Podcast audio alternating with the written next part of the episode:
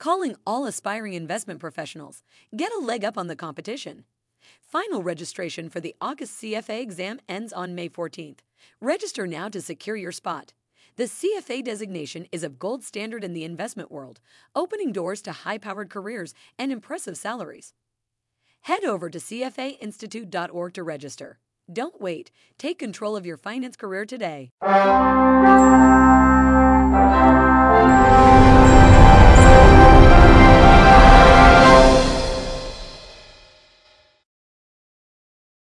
Welcome to another edition of Take 15 at CFA Institute. My name is Greg Seals, and today we have the pleasure of being joined by George Hoguet. Mr. Hoguet is Senior Portfolio Manager and Global Investment Strategist at State Street Global Advisors. And today, George is here with us to talk about sovereign wealth funds. Welcome, George. Uh, first of all, we hear the term sovereign wealth funds thrown around a lot, but why don't we make sure we define what a sovereign wealth fund is? There are actually, Greg, there are multiple definitions of sovereign wealth funds. The IMF, the U.S. Treasury, and SSGA all have somewhat different definitions, but a good operational definition would be a large pool of assets, foreign exchange assets, that are neither foreign exchange reserves nor serve as pension assets. And what makes them unique and why are they important to investors uh, in the marketplace? I think they're unique for a number of reasons. The first is their ownership and governance structure because typically they are controlled by uh, uh, governments and frequently these governments are in emerging markets. Not always the case. Norway, of course, has a very large uh, sovereign wealth funds but generally they uh, originate in emerging markets. That's the first point.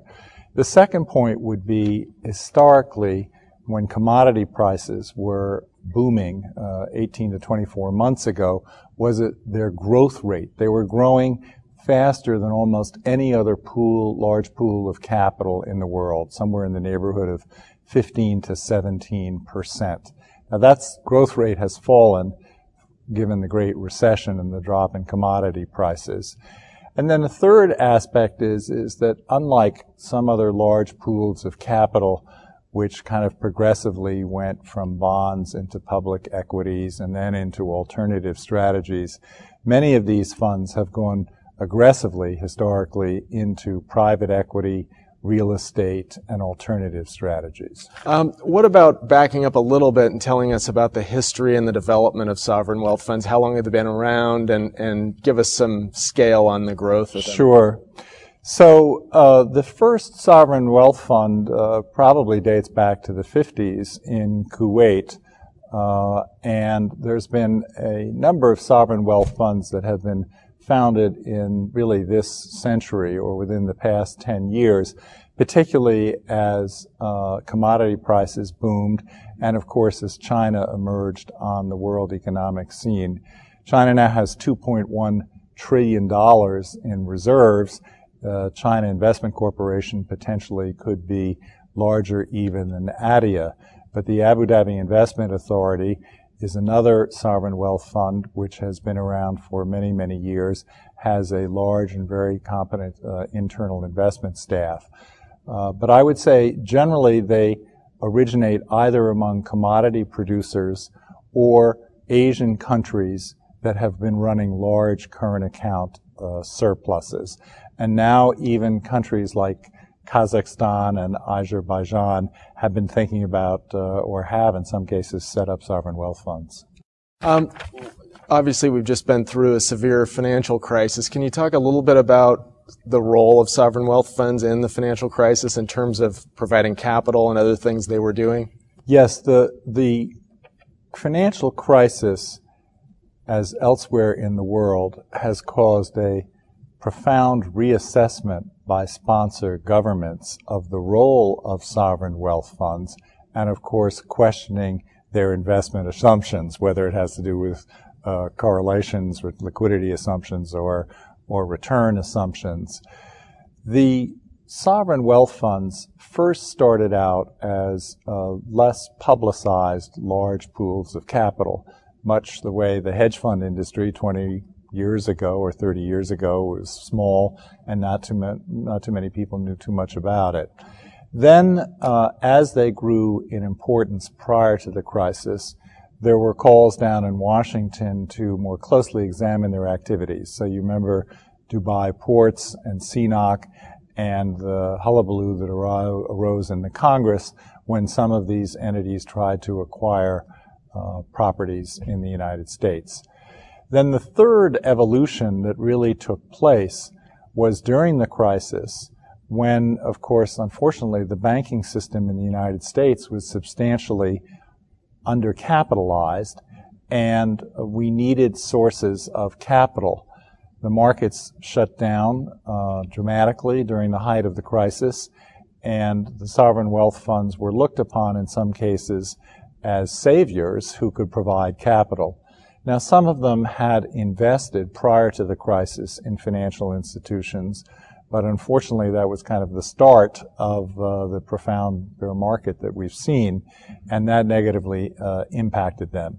So, where are we now? Well, I would say that it's a period of reassessment, and importantly, a number of these institutions, Greg, have been used to focus on their internal financial systems, not just shoring up their uh, external uh, uh, uh, banks. So that's important that they've been used for domestic purposes rather than for foreign purposes. Um, maybe you could expand a little bit more on some of the public concerns that there have been surrounding their investments um, overseas, uh, issues of control or national right. issues. Um, right. uh, would be interesting to hear about.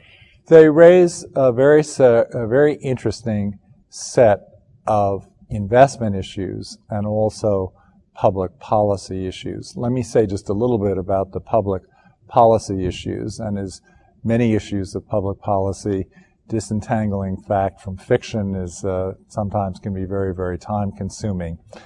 The first issue, of course, would be just the issue of national security. So every government around the world uh, of course, protects its sensitive technologies, particularly military technologies. And we have in place in the United States something called CFIUS, which is the Committee on Foreign Investment in the United States, which reviews transactions by uh, entities that are controlled by foreign governments. Mm-hmm. A second set of issues has has arisen with regard to uh, their potential to influence our political system. Some critics sometimes argue that given their ownership structure that they would seek to do that. A third set of issues has to do with commercial strategy.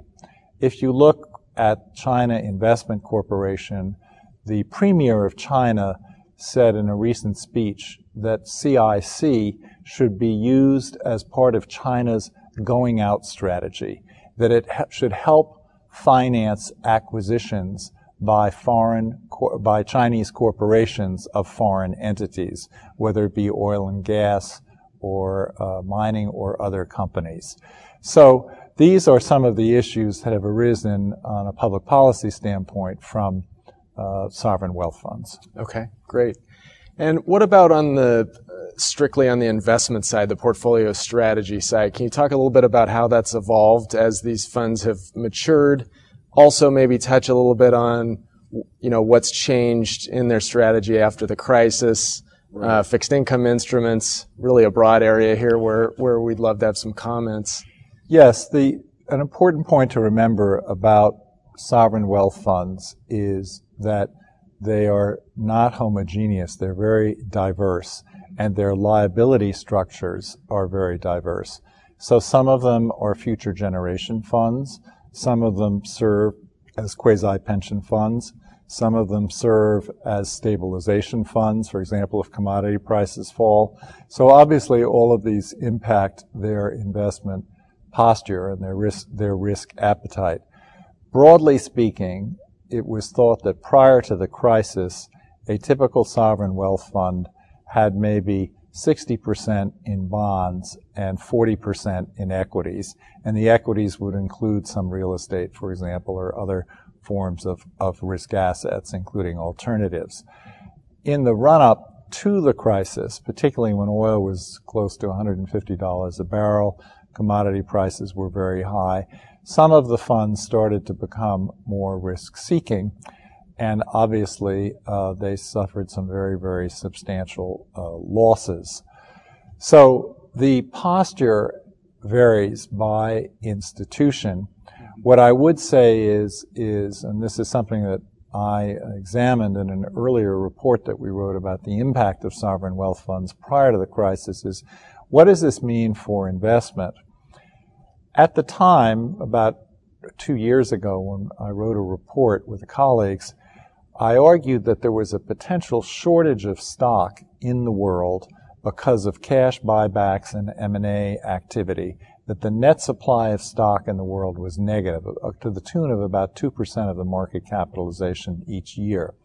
Unfortunately, post-crisis, that has changed dramatically, right. and we have an enormous amount of issuance that will be forthcoming, particularly as the markets rally.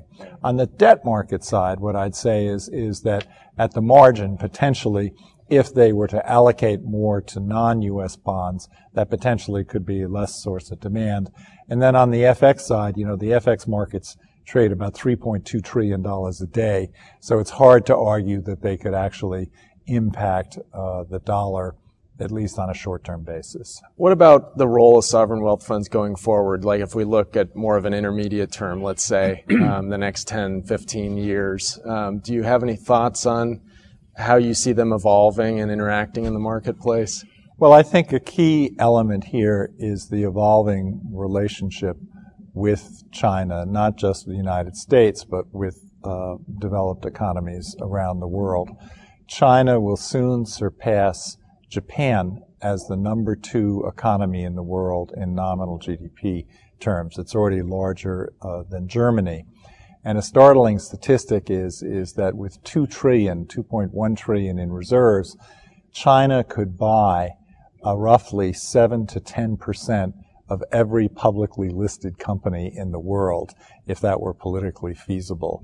So um, I think that the sovereign wealth funds are likely to invest more in equities, and importantly, I think they're likely to take board seats and to try to take a more direct control of the firms that they're investing in at the board level, not providing management, but, but having perhaps a more influential role if they take 5 to 10% of companies. Now again, it varies very much by sovereign wealth fund, and of course a lot of this is tied up with the uh, price of oil and what oil does and commodity prices more broadly speaking, because that impacts their growth rates. Well, great, George. Thanks so much for this enlightening discussion on sovereign wealth funds. Well, thank you, and thanks to the CFA Institute for this opportunity. And thank you for visiting us uh, on this episode. And if you'd like to view more videos, you can visit cfawebcast.org. Copyright 2009 CFA Institute. No part may be reproduced, stored in a retrieval system, or transmitted in any form or by any means, electronic, mechanical, recording, or otherwise, without the express prior written permission of CFA Institute. This program is designed to give accurate and authoritative information in regard to the subject matter covered. It is distributed with the understanding that CFA Institute is not engaged in rendering legal, accounting, tax, investment, or other expert advice. If legal advice or other expert assistance is required, the services of a competent professional should be sought.